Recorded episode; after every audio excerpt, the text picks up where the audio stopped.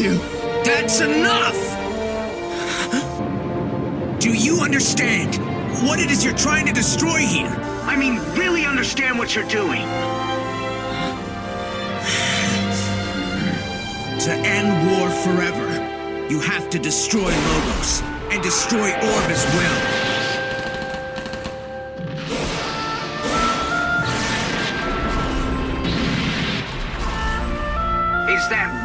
What you want?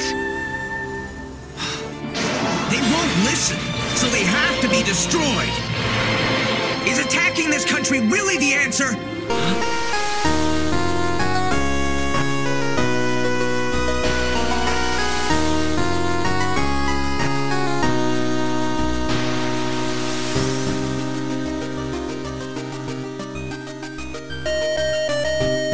Hello and welcome It's a Gundam, the internet's best episode by episode Gundam Seed podcast that now has to watch Destiny again. My name is Jeremy.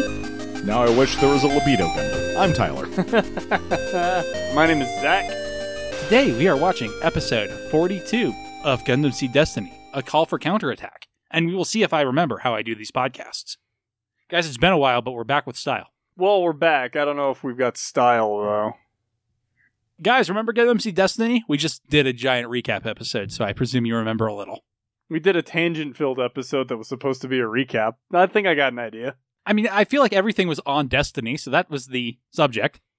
you know, we forgot about that whole thing with Luna finding out that there's two Lacuses, so I she think the show also forgot about that. But I feel like it's relevant this episode, maybe. I don't think so. Okay, let me rephrase that. I feel like it should be relevant this episode, but the show is not concerned with what should be, only what is. No, Luna Maria followed her orders to the letter. She forgot all about it, just like Gladys ordered her to. No, yeah, that makes sense. Yeah, remember how we were in the middle of this big battle that I actually kind of like? And how the Minerva and the Archangel just did that amazing broadside at each other, and we don't get to watch that again? All right, so if you didn't listen to our recap episode because you're from the future and you just got to skip all of Build Divers that we did straight to here, there's an angry boy, a sad boy, and a sangry boy. They're all in the same place roughly now. The sangry boy is also a bloody boy because he got greatly injured. They're fighting over Orb, the country of neutrality and goodness and Japanness. Shin wants to destroy it because it killed his parents. Athrun wants to protect it because it's where he keeps his girlfriend. Kira wants to protect it because it's where he keeps his sister and his girlfriend. I mean, Lacus isn't in Orb, usually. Yeah, they are, Yeah, okay, yeah, I forgot they kind of lived there for a while. as well as his mom, Murrue. And his mom. His And his mom mom. and his mom. but not his dad. No Yep. one knows what happened to him. He became Andrew Waltfeld. Kira used the Tiger Stone on him. The Desert Stone, which is a better joke. Dawnstone? An actual Pokemon evolution item? No, see, it's not that. You have to use the coffee stone to evolve a person into Andrew Waltfeld. The best part of waking up is the Costa in your cup. Well, that could go a lot of different ways. Let's that got n- weird in a hurry. yeah, let's not explore that avenue. Uh, you Guys, I don't remember how to start this podcast. Bye. No. That's how we end a different podcast that doesn't exist anymore. Although I guess there is a in case of emergency break re-rise. no, we're still being paid to not watch that. we are actively being paid to not record episodes on that. We can watch it in our own free time, just not record episodes. Do you really it. think I'm going to watch that? in my No, free time? I'm not going to either. Although, granted, I do occasionally watch some really bad shows in my free time, so I feel like the worst Stone Re-Rise could commit is just being extremely mediocre. It is, but it's less mediocre than Build Divers. All of the characters have arcs. It knows who the main characters are. Okay. Those arcs are frequently poorly paced, and you're like, man, I understand the main character has a tragic backstory. I would love any details on it. Yeah, if you want to watch along Gundam Seed Destiny way better than Build Divers, I can recommend it. I like this episode. You can I thought do- it was fun. You can do so on Crunchyroll or maybe Hulu or YouTube. I haven't checked in a while. All right, so I guess we just begin. Is that how we do it? I I think so, it's yeah. close enough. I say, hey, let's start. So Lacus Clyne is with Athrun Zala, and he's like, Are you trying to tell me I'm nothing but a soldier? Well, Kira Yamato is soldiering the hell out of some people. And she's like, No, I'm telling you, you can decide for yourself. Remember, it's a contrast to Durandal, who was like, Soldier for me, Athrun. Yes. But do take this giant robot and go fight for my boyfriend. Also, your boyfriend. Go fight for our boyfriend. Look, it's one of the uh, conditions of our relationship, and you know that. I fight for my boyfriends. Meanwhile, the Archangel and the Minerva are still fighting, and they do that thing again where they're showing us some new stuff while at the same time showing us some flashback. Although this is actually not new stuff, because they evade missiles and, hey, Neo Roanoke saves them in his Skygrasper. Remember how Murrue is like, have the Skygrasper? And he was like, okay, thanks. Okay, thanks. Bye. No, hey, thanks, I'm back. Okay, thanks, hi. And the Destiny is finally resupplied, so Shin and Ray can go stop Kira from just destroying every Zaku. yeah, I mean, he was doing a pretty good job of that. And Kira's like, oh man, that reminds me of something when he sees the legend. And Athrun thinks about all those times he talked about philosophy with people. He's like, man, I really should have taken a class on this at some point. So Athrun goes to launch. I do like the fact that Meyrin is watching him. And I love that Murdoch now tries to stop after the Justice is like into the catapult. He didn't try to stop him from getting in or Murdoch was on his union mandated. I was going to say he was on his lunch break. Uh, in the I feel like combat situations are something that the union does not protect your breaks in.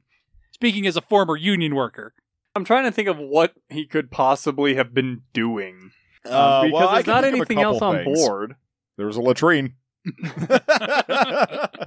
No, I was, I was thinking like, what else could he have been working on if he was doing anything like that? Anyway, he shakes his fist like J. Jonah Jameson, like, hey. And then he's like, hey, mom. So that guy from Zaft boarded a mobile suit. And she's like, what? He has not not had nearly enough orange juice for that. I like that he calls him that kid from Zaft. Have they not met before? No, I think they've met because he was on board the Archangel a few times. Yeah, but he was always like on the bridge for meetings. He was never like a resident of the Archangel. Well, they've obviously met because he probably would have seen him when he was either landing on board the Archangel or leaving, but they probably have not spent any great deal of time together or around each other. So Lacus is on the bridge and she's like, no, let him go. He's helping my boyfriend. That's the only thing that matters. Please let him do what he needs to do. Clearly, listening to teenagers about the health of other teenagers is the correct move here, mom. Well, I mean, maybe, but at the same time, Lacus kind of is the leader of their faction. yeah, when has Lacus ever been wrong? Come on. True. I just feel like this might be the one time. You all know I love our venerated St. Lacus Clyne more than anyone. but I feel like maybe here she should be like, "Yeah, yeah. I feel like here she's putting her boyfriend's health above her boyfriend's health. Honestly, I feel like it's more a matter of Lacus realizes that even Kira's not going to be able to swing this on his own. So Athrun is probably going to be the only like he's Kira's best chance to survive this. I'm Because really that that reflects in like she kind of looks anxious in that Yeah. anxious slash determined in this like close up shot that we get of her. Yeah, I suppose two people have succeeded in shooting Kira Yamato down. One is a guy he's fighting, and one she's sending to help him. So I, so I don't. I think it's a matter of like she wants Athrun to help Kira, but at the same time, she's actually really worried about both of them because she knows the risk that she's or asking Athrun to take. Yeah. I'm a, a little sad that Athrun is never as, like, nearly as good as Kira ever again in this show. I feel like he's still number two in the world, uncontested. I Even think compared part to of it, Shin? yes, Given what I he does to Shin this episode, I think Athrun mops the floor with Shin if That he's is fair. healthy. I feel like Shin is number three.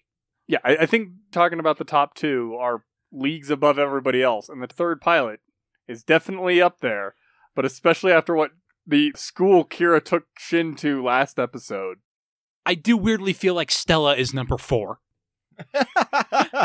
Above Ray, you think? Yeah, I yeah. think. Ray is never shown to be particularly good, actually. Yeah, it's not until he gets this fancy new machine that he can even hang with the big boys. That's fair. So speaking of, Shin is trying to shoot Kira, and he's just dodging around. And Ray is waiting to get a shot off while they engage. And we get a shot of Athrun taking off after a slash screen of uh, Kira and Shin. Yep, which is where the last episode ended and where we get our opening sequence. Our slow, weirdly sexual opening sequence. I don't like this opening. I think it was absolutely fine when it was for a single episode that was a redone hour long episode. As an opening you have to see multiple times, it looks super hacked together and is very slow.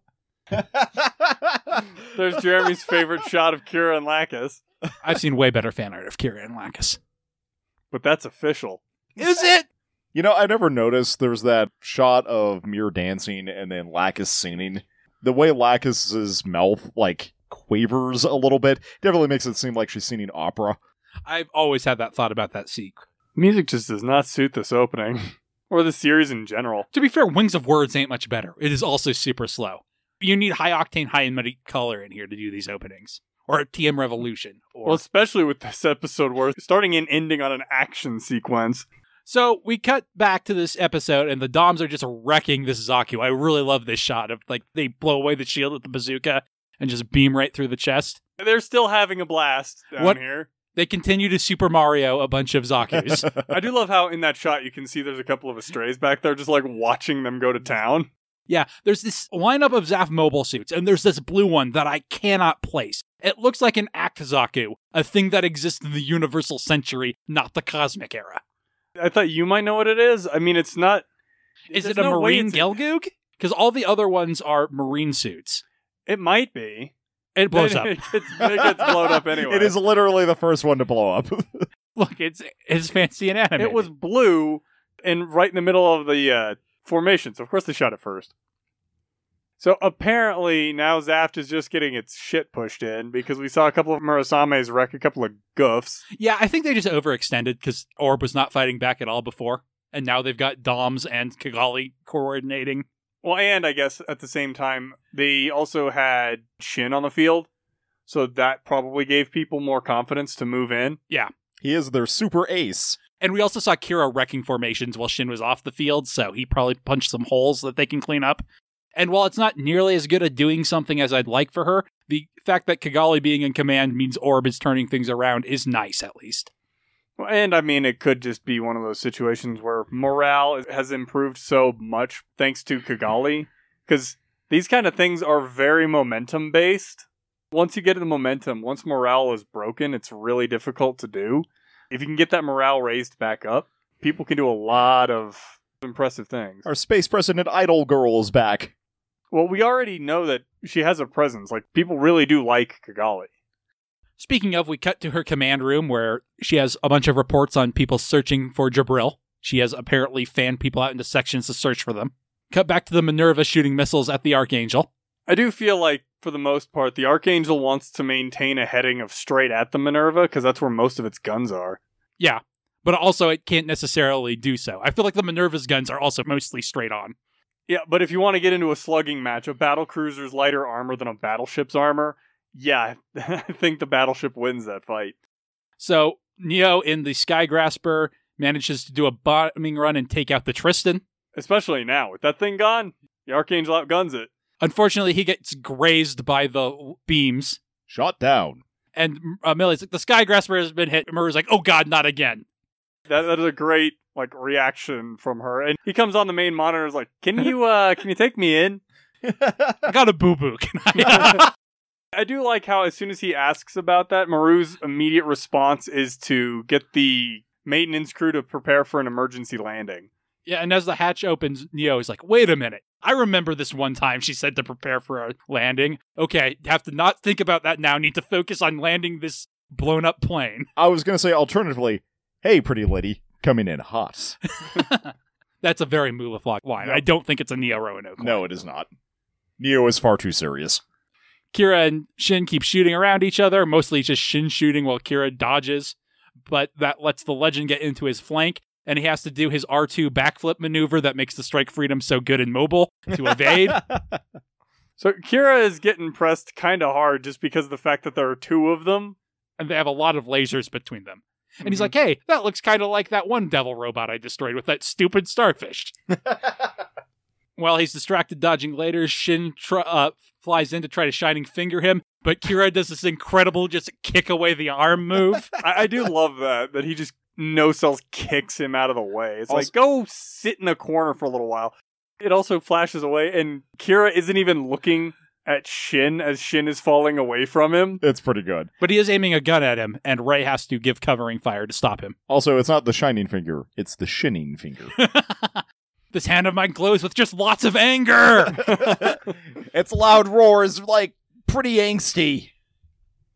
The legend shoots the freedom with all its beams at once, and it blocks with the beam shield, but still gets shot flying back, and he's in a tumble. And Ray's like, "Now take him out, Shin."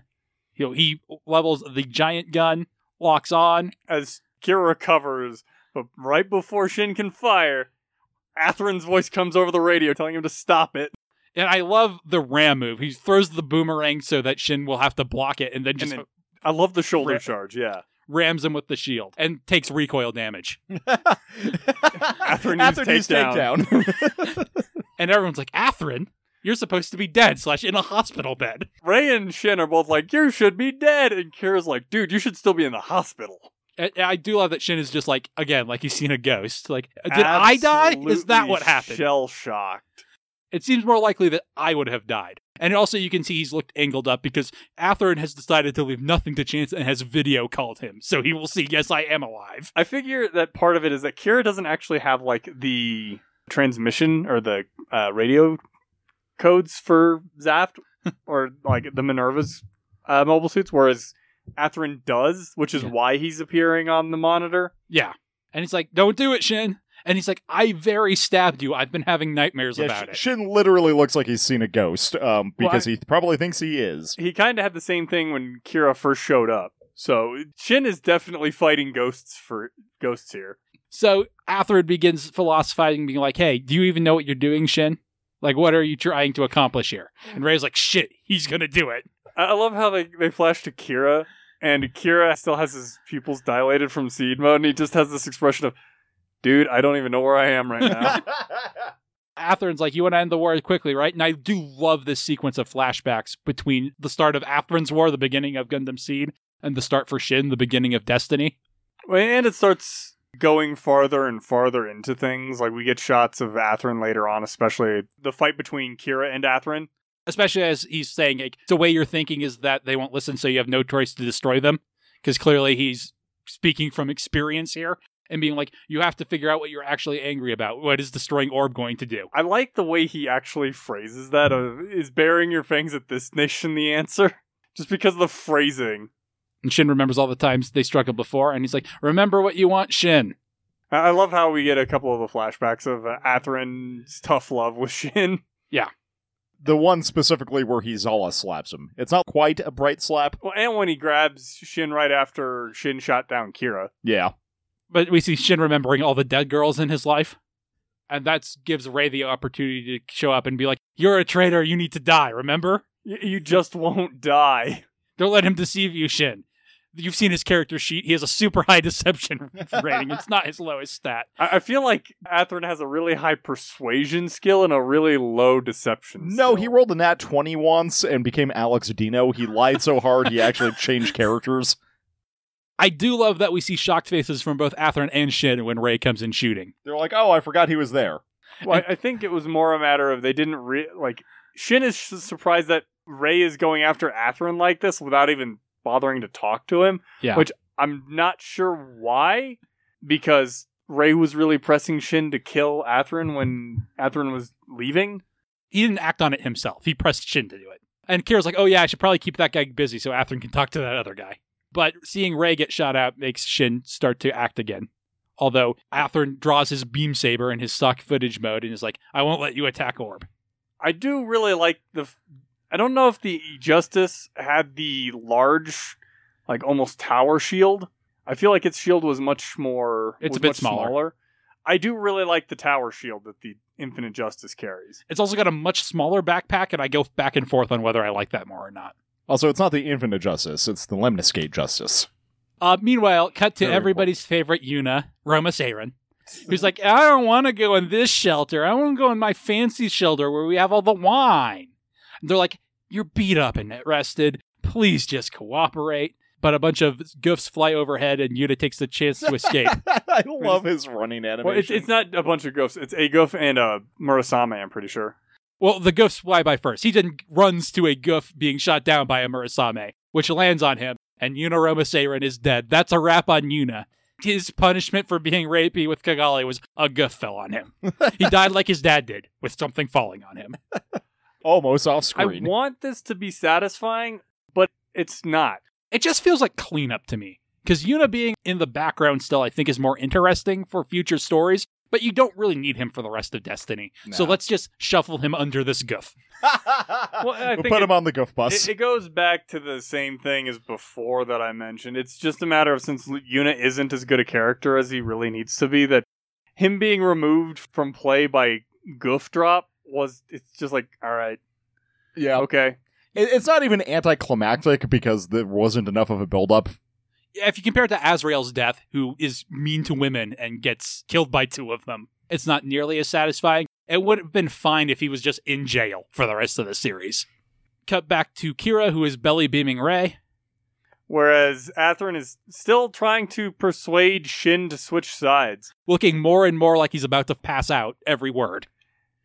I mean, He's like, oh, I really were should have taken those painkillers before this taking is off. definitely the point in which, if you wanted to, you could have had Shin flip.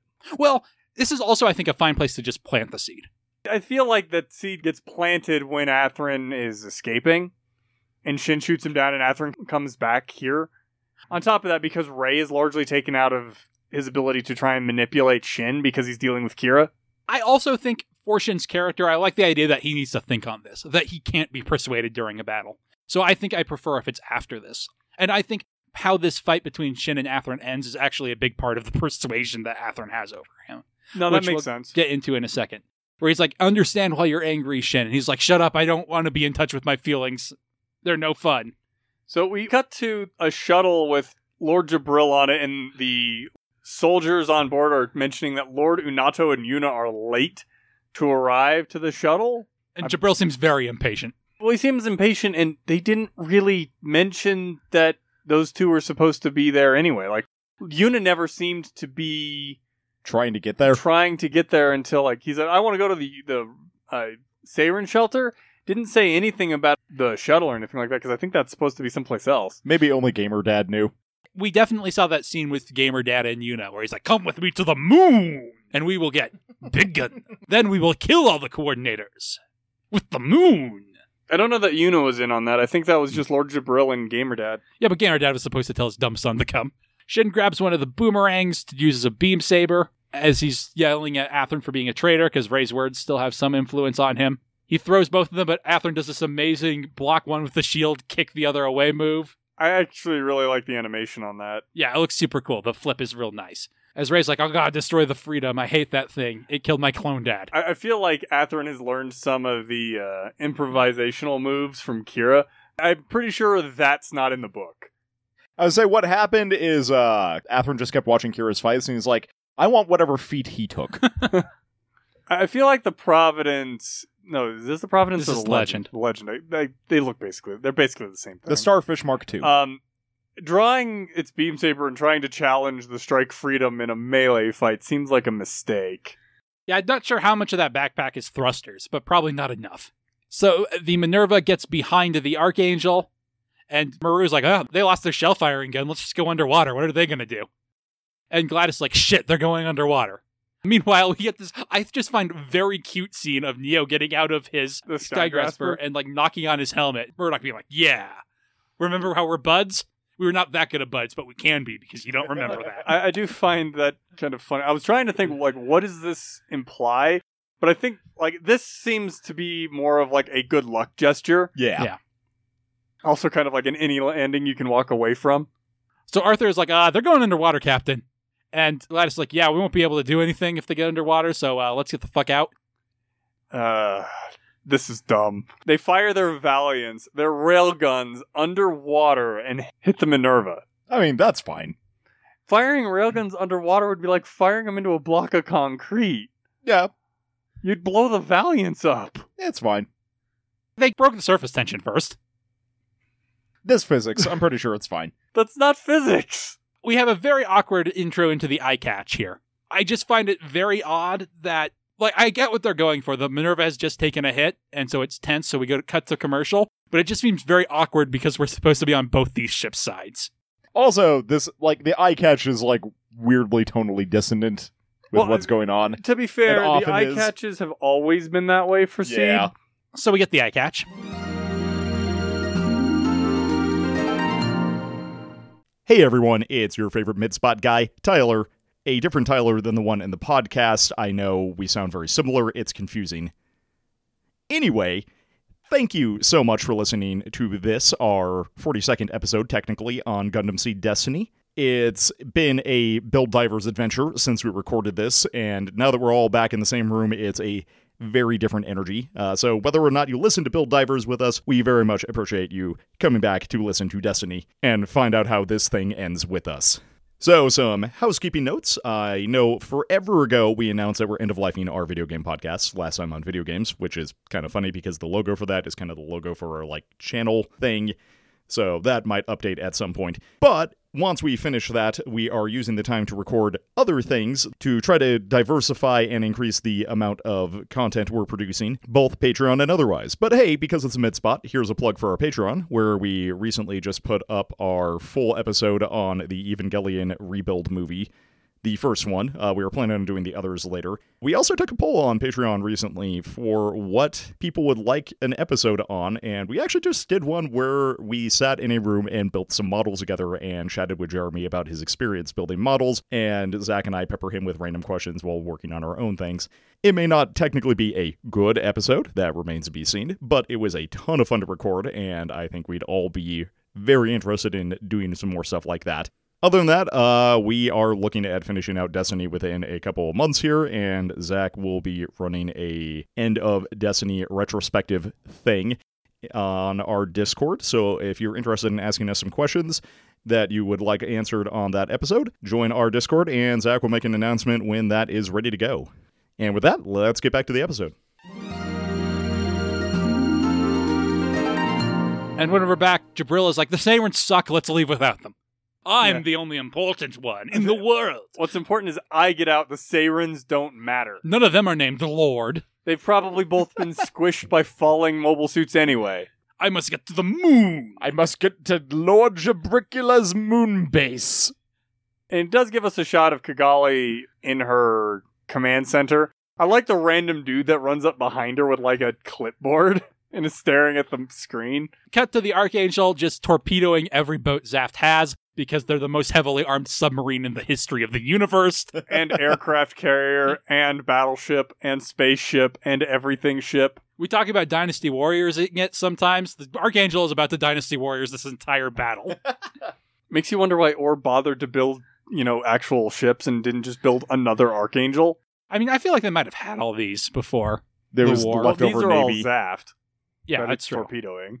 Shin is remembering his nightmare and trying to figure out what he wants. Probably Athrun's words going through his head. He remembers stabbing Athrun the one time, and then he remembers that time Stella died and decides just, fuck it, I gotta kill this guy, I guess. Well, he's falling back on the only thing that seems to have been constant, which is the military and my orders. And specifically, the last thing he thinks about before going into seed mode is Ray saying, hey, you're being kind is a weakness. You won't be able to protect anything because of it. And he sort of chooses Ray over Athrun and does like his own cool spin move to break the melee they're in and charges to stab him with the Excalibur again. But Athrun remembers how to go into seed mode I- now. I did notice that it didn't have the like the bounce animation, but Shin's the animation for Shin's thing had a lot more like additional colors and stuff around it. Whereas Athrun's was much more tranquil when he enters seed mode to answer. So they do the samurai thing where they both pass each other, but we see that Athrun has just cut off the wrist of the Destiny, and Shin is just flabbergasted as he realizes he's been bested in this melee. And Not Athrun only has has he- gotten his main character powers He's- back He's been bested by both of his opponents in this. yep. Like Kira took him to school and Athrun just disciplined him. And I think this is huge for Shin because we saw before he's sort of lost respect for Athrun when he saw Athrun get shot down. Mobile suitability is a lot of what Shin respects, and Athrun has just proved he is the better pilot. It- although, to be fair, neither of them are on their A game right now. Yeah, but the the fact is that Shin for a long time here has probably been thinking Athrun is not Athrun's got this huge reputation for being a pilot. But ever since Shin has been encountering him, he's been basically at his D game at best, especially when he was encountering and talking to Kira. But now, like on par with their machines, Athrun just beat him. And so Gladys is like, hey, Commander, we are at a huge disadvantage. We should fall back. And he's like, we can't let this Djibril escape now. If we fall back, he'll definitely get away. I do like how while he's talking about that, we get what seems to be like orders from Murrue and CIC guy, Captain Longnose. we don't actually hear what they're saying, but you can guess. And you see the Valiant's fire. And then you see the giant explosion underwater as Arthur's like, uh, we lost the signal. We lost the contact with the flagship. Cut to the secret hangar in the forest opening to launch Djibril's shuttle. And everybody gets this on contact radar, which makes a lot of sense since everybody's been looking for it. Gladys is like, uh, Luna Maria, I don't know why the boys made you stay behind, but it's a good thing. Go shoot that shuttle down. Orders her to go shoot it down because there's a good chance Lord Djibril's escaping on it. And she authorizes Lunamaria to shoot it down. And I do like how Cagalli, right after that, is ordering the Murasames to also go shoot it down. I do feel like staying as the core splendor makes a lot more sense than transforming into the actual impulse. I feel like the Impulse can probably fly higher and is faster, but I can see either way. Regardless, Lunamaria goes into Force Impulse mode, which makes her fly past the Murasames that are not doing a good job of chasing it. I do like. I like the, how I don't make think the way. anim- I don't think that was intentional, but that's definitely what the animation makes it look like. They were like, "Oh, we're being passed." Well, I mean, after all, the everyone knows the appropriate etiquette is to get out of the way. Luna takes a bunch of shots at Djibril. Which is flying in a straight line, by the way. The animation on this has always been super weird to me because it cuts from Luna shooting to just like this contrail and her being like flabbergasted. And I am not sure why Luna could not make this shot. Were they too far away when she got here? Are we supposed to take it as Luna is just a bad shot? My interpretation on this is basically that when you're dealing with three dimensions, it's actually pretty difficult, especially when you take into account both of them are moving at extremely high speed. So the computer is constantly trying to take a different tracks to figure out where you're supposed to be aiming. It is was- a little weird that she doesn't actually make contact, but it's all story based on that count. Yeah, I mean, it's definitely just for plot convenience, but like, you have a targeting computer, come on. I mostly just think the visual storytelling on it is really bad because Yeah. it goes from looking like Luna is about to catch up to it and to her taking the shots to suddenly it's just gone. I mean, if they were to show like, because they do show the inside of the cockpit, if they showed like the pilots hitting like a booster or something, or dropping a booster, like that would also explain where this huge contrail comes from because it wasn't there before. So Gladys is like, uh, we're in charge now. We're main characters. Also, GTFO. She's also a member of Faith, so she has the authority to do this if she wants anyway. Arthur is like, but Captain, and she's like, we are at a disadvantage. Djibril almost certainly just left. I don't see what the point of letting all our mobile suits get blown up by that Freedom Gundam is. and this battle has gone sour in a hurry. And I do like how he counters with, but the chairman ordered us to go get Djibril, and her immediate response is, uh, he ordered us to find Djibril. He said nothing about fighting Orb. We just So have we're Except not his gonna do- eyebrows, and I do not listen to that man's eyebrows. Not anymore. so they fire the retreat flares. Which all the named mobile pilots notice. Ray's like, all right, Shin, we gotta pull back. And Cagalli's like, tell everyone not to pursue if they fall back. If they're running, don't chase them. Which makes sense. They don't exactly have the personnel to do that to begin with, and, you know, battle's over. So Armless Destiny flies away from Athrun, who passes out, so the f- Justice also passes That's out. how that works, obviously. It's, it's got like a mental It's got a thing. kill switch, but it's for the jets, so the jets and Beam Saber just all turn off if you let go of the kill switch. but it's okay because in a very romantic gesture, Kira catches him. It's not as cute as that time they held hands. And And more then- importantly, the Archangel's coming up right uh, from under them. So I I feel like Kira probably got in contact and was like, Murrue, I need a landing point. Because given how Lacus looks determined there, she always looks determined, That's except true. when she looks cute. So we get a scene of the Orb pilots running around, very similar to the end of the Battle of Orb the first time. And they're like, oh man, it's bad, and I hope that Zaft believes Djibril left because there's literally no nation we are allied with now. uh, you get a line about how we need to find out what's going on. We can't open the shelters yet, Yeah. which makes sense. Like, you don't know how badly the city is going to be on fire. So, So cut to the mobile suit bay on the Archangel where Athrun is bleeding all over. Oh, that's no problem. Head wounds bleed like crazy, but they don't actually do much. And Kira's like, uh, Murdoch, I know they didn't draw your face in this scene, but please go get a stretcher and the medics. Why you didn't do that originally, I don't know. Like, that seems to be Kira should have called ahead and been like, I'm bringing in a wounded pilot. I need medics and stretchers on standby. Yeah, well, he just wanted to be dramatic. He's like, I hope he's just passed out. Oh, he's very bloody. Even Meyrin's like, ah, blood. That's not hot. I'm not into that. Cut to Gladys talking to the president, being like, So you think that Djibril was on that shuttle? And she's like, Well, we can't be certain, but I do think so. So he's like, In any case, you could not catch him and you lost to Orb. Is that what you're telling me? And Arthur's like, "Ooh," when you put it like that. He starts getting defensive, and I mean, it makes sense. They were kind of beating Orb until Kira showed up. I really like Gladys's response. It was like, "Yes, Gil, that is what that means." Yeah, she's just so tired of that man's bullshit. Shin is just collapsed in the pilot ready room. It, not- it does look like he's thinking about what happened. And Gladys is like, yeah, the freedom was there, and the justice was there, and the archangel was there. There were so many main characters there, Gil. You should have made more for us. I thought you were gonna get that Athrun kid on our side. I thought you were going to give us some better mobile suits. Can we get rid of this piece of shit in impulse for something better?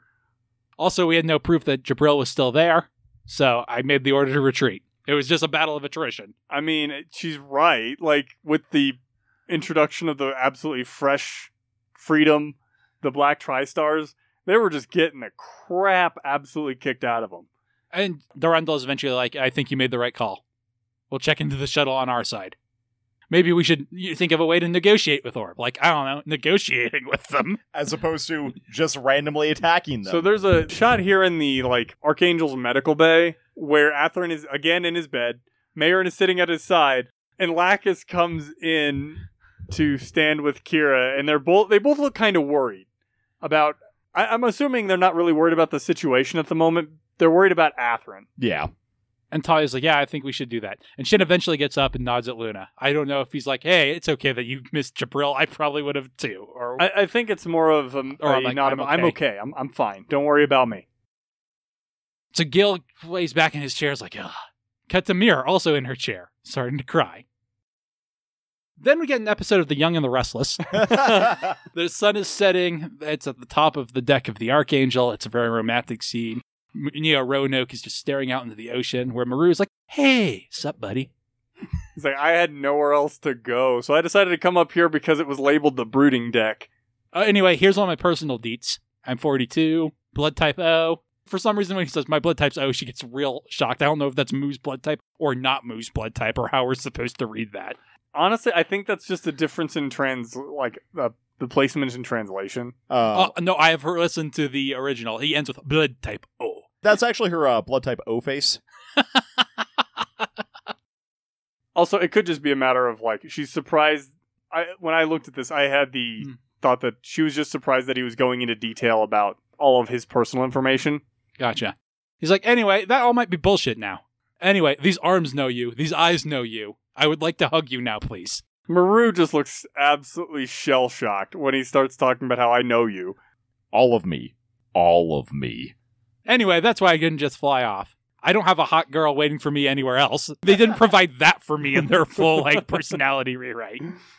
Uh, and Murrue just like throughout this whole thing just looks so shocked. Every time you see her face, it, like it looks increasingly more shocked, which is hilarious. So he's like, anyway, it's been hard for me too, even though I can tell it's hard for you, but I want to stay here with you. Is that okay?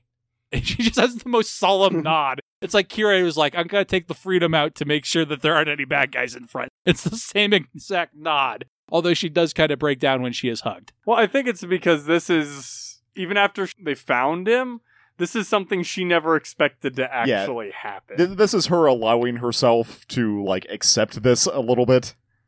So cut to Athrun trying to get up while Meyrin is running him food. He's like, Are you all right, Athrun? And I love that Kira comes in is like, Yeah, don't ask Athrun that. He's going to say he's fine no matter what.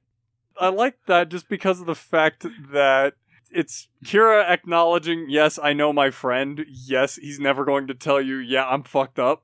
Athrun's like, I'm really okay. Leave me alone. And Kira's like, Good. I didn't know if we'd be able to talk again like this. Talking in peace is the best, and you take it for granted during war. I do love, yeah, this is over Neumann and Curly Hair both trying to flirt with Millie, and Neumann getting upset that Curly Hair has walked in on it. I didn't realize that the first time, but he definitely gets grumpy about it. I hadn't noticed that either. Also, Murrue is in her massage chair that they added in when they were going to make the Archangel a cruise liner. Just like, oh, I can finally relax. Oh, that's why it has the hot springs. They were retrofitting it to This be a was your joke. liner. I, Was I- I don't think they were refitting it to be a cruise liner. I thought we established that they were refitting it to be a private yacht. I could believe that. I like how Athrun is like, Kira, you're my best friend. And- And Kira's immediate thought is, yeah, you might have a turn on the TV? Cagalli's going to make a statement. He's like, yeah, she's going to make a statement and make her feelings clear, and you and I will have to deal with it, whatever she says. So, Whatever she says, whatever this is, we're going to have to deal with it. Today I'm using worldwide media to deliver a message. I feel like that's a phrase that's been used in Gundam Seed Destiny before. I know, it's just it's Probably. I mean, that's what Gilbert used when he doxed Logos. Since that's the only way he communicates, he's not on Twitter. This is how I will communicate with him. And he's like, ah, I have the whiskey port because this is going to be good. I love how he's got kind of a smirk, He's got that like, trap card smirk Yeah, he's because he doesn't know card she has seven tools of the bandit. and apparently he's like, L, also everyone in Zaft watch this. It's gonna be good. Because we see Shin and the entire like Minerva waiting room is No, watching. It's on worldwide media, and whenever you select the option worldwide media, it just plays over all the channels, gotcha. We also see Izak and Dearka watching. along with Isaac's mute subordinate. And she's like, anyway, when Chairman was like, logos are f- at fault for everything, I was surprised and I was attracted to it as a politician and an individual because war sucks. I love how flabbergasted Meyrin looks like. May- but- Meyrin definitely looks like she's in over her head. Yeah. Yeah. No, she's had a week. She's like, I don't know, I can wipe up the blood. That seems helpful. I can act as a crutch for a little while. But then she gets hijacked. And Yeah, it's a th- mirror. Then, then the Joker patches through and takes over the broadcast and puts Lacus Clyne in front of it. I did like that, how I mean there's Muir a shot of Athrun being surprised at this, and then it flashes, and there's this adorable, like, Lacus surprise. Yeah, you would think she would be used to this by now, but I guess maybe you never get used to it. I also like how Meer is in front of both a Zaft flag and an Alliance flag. Very united front. but yeah, Lacus is adorable. Like, hmm? What am I doing there? And then Lacus is like, oh crap, now I have to counter counter hijack. I think they were actually expecting this. Based on what they do here in a couple of minutes, Yeah. they were definitely expecting this to happen. certainly they were ready for it as a possibility. Anyway, Meer's like, hey, why would Orb, who had friendly ties with the plants, give refuge to Djibril? I can't figure it out. Izak glances at Dearka, and I, it kind of gives the impression of Izak going, that doesn't sound like Lacus. He's the leader of Blue Cosmos, the Grand Wizard racist, and he doesn't have any problem nuking people. That doesn't seem in line with Orb's ideals. And we failed to catch him because Orb protected him. Lacus looks annoyed at this. Like, how dare this bitch use my name? I love also that Meyrin's like, oh no, oh no. Well, I think Lacus is, I'm gonna kick that chick's ass. And so Ruckus is like, okay, I've seen enough. If I was doing this speech, I would go into a long diatribe about philosophy here that didn't really have any meaning. So we've got time to uh, get over where we need to be real Yeah. quick. She just says, okay, I should be going now. The nod Kira gives her is adorable. And Athrun's like, what's up? And she's like, don't worry, Athrun. I also know what I need to do. Yeah, I definitely think they were planning on this. And then Lacus whips out a sweet electric guitar and totally shreds. So Kira flies Lacus over to the Parliament building. He does so many spins and whatnot as she's just And like she's not standing right buckled next in. to it. Well, just showing off to her. She gets out of the Freedom Gundam and is walking in like a weaving line because she's dizzy.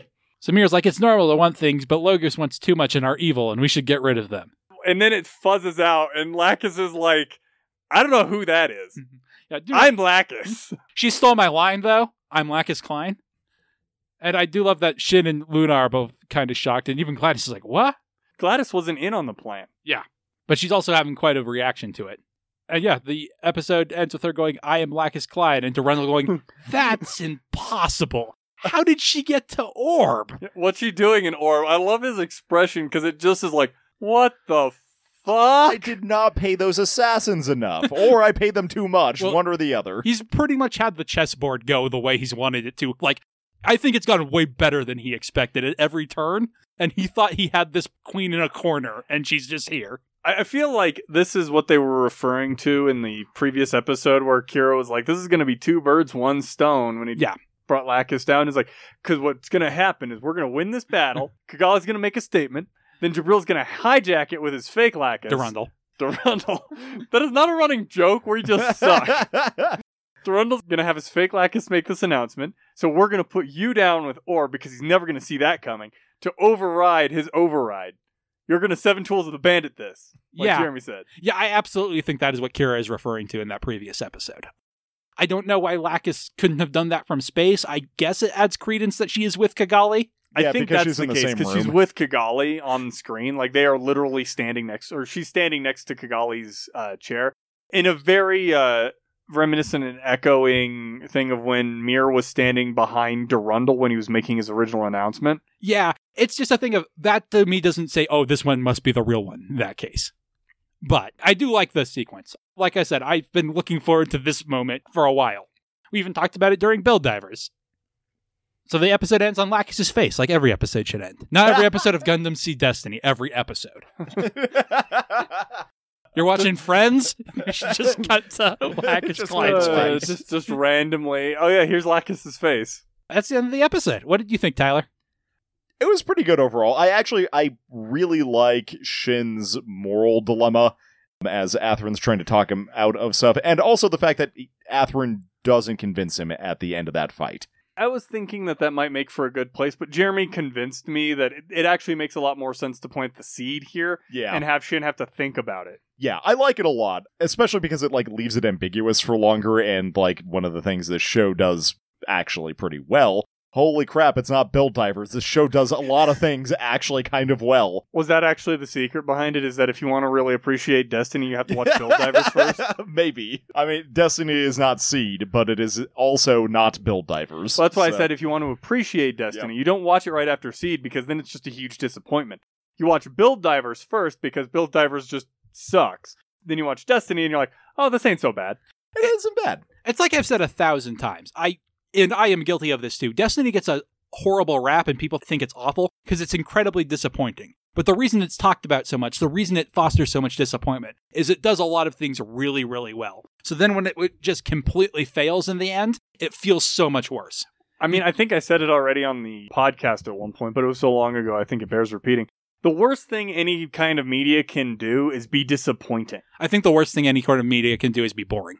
But disappointment's going to get you a lot more media attention, right? People talk a lot about Game of Thrones ending. Boring doesn't get you traction. Yeah. The thing is, if you have, you get traction by being decent, and then you end, and if you're disappointing, that's the worst thing you can do because people have been sticking around for the end. If you're boring, people just aren't watching. Yep. I also think a thing this series has done that's one of its kind of faults is it loves to throw the main characters at each other, but then come up with reasons why it's not a definitive fight, right? We talked about Kira and Shin and how Kira's just dodging that entire fight. So even though it's Shin's victory, it doesn't really feel like it. I feel like the fight between Athrun and Shin here is actually a very good showing of how to do that, because neither of them is on their A game at that point. Shin is clearly flabbergasted by Athrun being back, doesn't want to attack him, is in a bad place, and Athrun is literally dying. Yeah, Shin is fighting ghosts. Athrun is fighting death.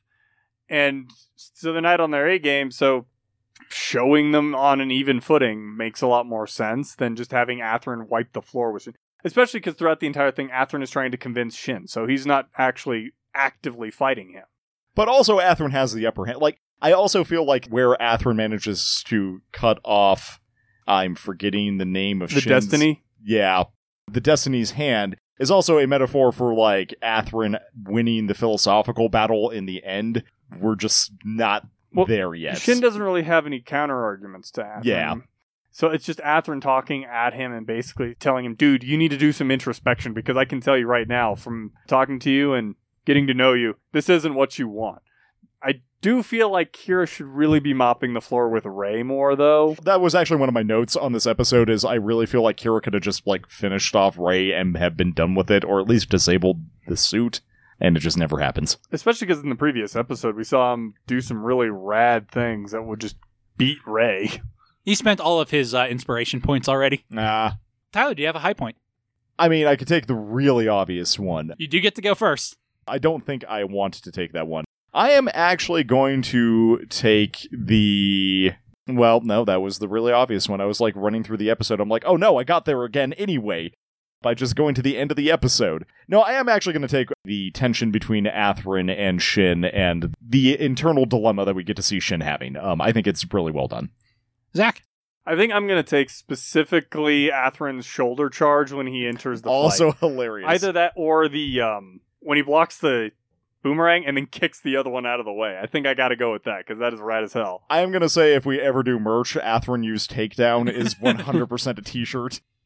What's yours, Jeremy? I think we all know the answer. No, actually, you would think that. You would definitely think that, and that's fair. But I think the fact that it ends the episode kind of takes away from it because it's just a moment of building tension. A little bit, yeah, that's true. I'm going to go with the Archangel submerging and then destroying Zaft's entire fleet. I mean, oh, we took out your one gun that can shoot underwater. Bye. But it couldn't fire underwater. Clearly, it could. That's not how bullet physics work. Tyler, what's your low point? I'm actually gonna take the anticlimax of Yuna's death. That was I, mine. Yeah, I think it would have been way more interesting to have him around in the background doing something. Not that there's like a ton of this show left, but I feel like they could have done something more with him, and that would have been slightly mo- like I'm completely fine with Gamer Dad's death. Yuna's death is just no, it feels no. gratuitous, in my opinion. it's That's a one little of the reasons why I don't like it very much. Um, and it's like it doesn't. It would have been more interesting if he had not died, uh, or if he had died in a different way. Zach. there are some problems I have here. I but I think my low point has to uh, honestly because it made me so irritated. I don't like the Archangel employing its Valiants underwater. I really hate that because that's not how that works. Uh, and gonna- this show has generally been okay with a lot of stuff like that, especially because it has torpedoes. And you could easily get around that by having them fire the Valiants before they fully submerge. But firing railguns underwater is literally like just firing them into concrete. You'd blow up your Valiants. I don't know. I feel like the Valiants could pierce concrete. Yeah, actually, I don't see why firing a railgun underwater would be a problem because it's, you're just using magnetic propulsion. Like, The issue is the velocity hitting the water like that, it would just completely break apart. but it's not hitting. Like, it starts in the water and then moves through the water, right? Not at the at the rate you're going. Like But you'd they still start have the breach completely zero. filled. you'd have the breach completely filled on the gun. So, like, that's not going to work. That's why you don't, You're- you can't fire something that's been clogged with water. You can't fire a gun that's been dunked in a river. But that's also because it uses an explosive combustion. Railguns operate entirely differently. I don't know. I don't think it's a huge problem, but I'm stretching to find one. I don't like it, especially because it has the torpedoes. yeah, I mean, firing those. they obviously have better weapons for this. so, I mean, I could be wrong, and it just struck me the wrong way. I don't know. I mean, obviously, I'm like I said, I'm stretching a bit because you took my That is fair. the big one that I had, the gratuitousness of Yuna's death. But what's yours, Jeremy? I'm going to go with Luna missing the shots on Djibril. Again, it's mostly the storytelling. It's fine if you want to have Luna miss that shot. I just am not sure why or how she missed that shot. Would it be better if she just didn't catch up? Yeah. Instead of showing her, Yeah, I- except I- for then I Luna it- does nothing this entire battle, and that I think it would make sense if you saw her firing, and even maybe hit the thing, but it's at such a great distance. it that it's doesn't just- do a whole lot, or hmm or like the Murasames interfere somehow. Like like I said, now I just want them to drop a booster on her, and she like takes out her beam saber to cut it in two, but then it's gotten away. Yep, that would have actually been much better. Yeah, I actually kind of forgot that sequence was in here. All right, do we want to add something to our mobile suit list? What have we not added? The Freedom, the Justice, the Legend, the Destiny, the Dom, I think, is the winner this week. There are a few others, but that's five. Oh, the Akatsuki. We haven't added the Akatsuki yet. I could have sworn we've added it. Nope, we don't have the Akatsuki either. So I think we do need to add something this week. The Dom makes the most sense to me, but Since this is kind of the last time we see them for a bit. we, we see them f- for a while, but you've seen what they can do. Yep. They have red particles for some reason. They have a bazooka that's also a laser gun. Makes They have sense beam to me. sabers. I love the original Dom design. I love how bulky it is. I love the color scheme on it. But I feel like it's by far the one that gains the least in Gundam Seed's redesign. It just looks like a Dom. I'm not a fan of this one, honestly. I don't. I, I've seen the original Doms. I'm not a fan, fan of those either. I like these slightly better than the original DOMs, but only very slightly. The lowest of those we have the Zaku Phantom, and I don't think it's as good as that. No. No, I do kind of like them more than the Astrays, honestly. I I don't. don't. Okay. I was gonna say I like the Astrays fairly well. Part of the reason I don't really like the Doms is I don't like their parachute pants. That's explicitly why I like them, but the Astrays are like super nice and sleek. The next grunt suit we have on here is the Windam. I also like them more than the Windam, but I like them more than the Astrays as well. I think I like the Windam more. Yeah, and this one's harder for me. I think I like the Dom better than the Windam. All right. technically a grunt suit, not really the same category. We have the Ash, which is the new Zaft underwater mobile suit. I like them pretty close to each other, to be honest. I think I prefer the Dom slightly. I also prefer the Dom slightly. Um, The Ash has those claws and stuff. They're, those were the ones that were used by the assassins, right? Yep. I think I prefer the Ash. yeah, they're not bad for sure. It's pretty close. I think we're very much in the right neighborhood. Yeah, I, now. I'm outvoted anyway. I just wanted to number one try and remember what the Ash was. There was also get that, on yeah. record. The only like grunt suit left in this area, so to speak, is something we saw this week, the Sky Grasper. I I- actually like the Sky Grasper more than the Dom. I think I do too, actually. Okay, so the final question are the Doms better or worse than the Blitz Gundam? I like them more than the Blitz, but Interesting. This is a weird comparison to have to make. The Blitz was Nicol's, right? yep, he loved to play the piano. I Um, think I like the Blitz more. I more. think I have to give it to the Blitz too. All right, the Dom Trooper, which is how you Should distinguish this from your daddy's Doms, he goes at number 40, above the Ash and below the Blitz. That's about midway down. Yep. And that will do it for this episode.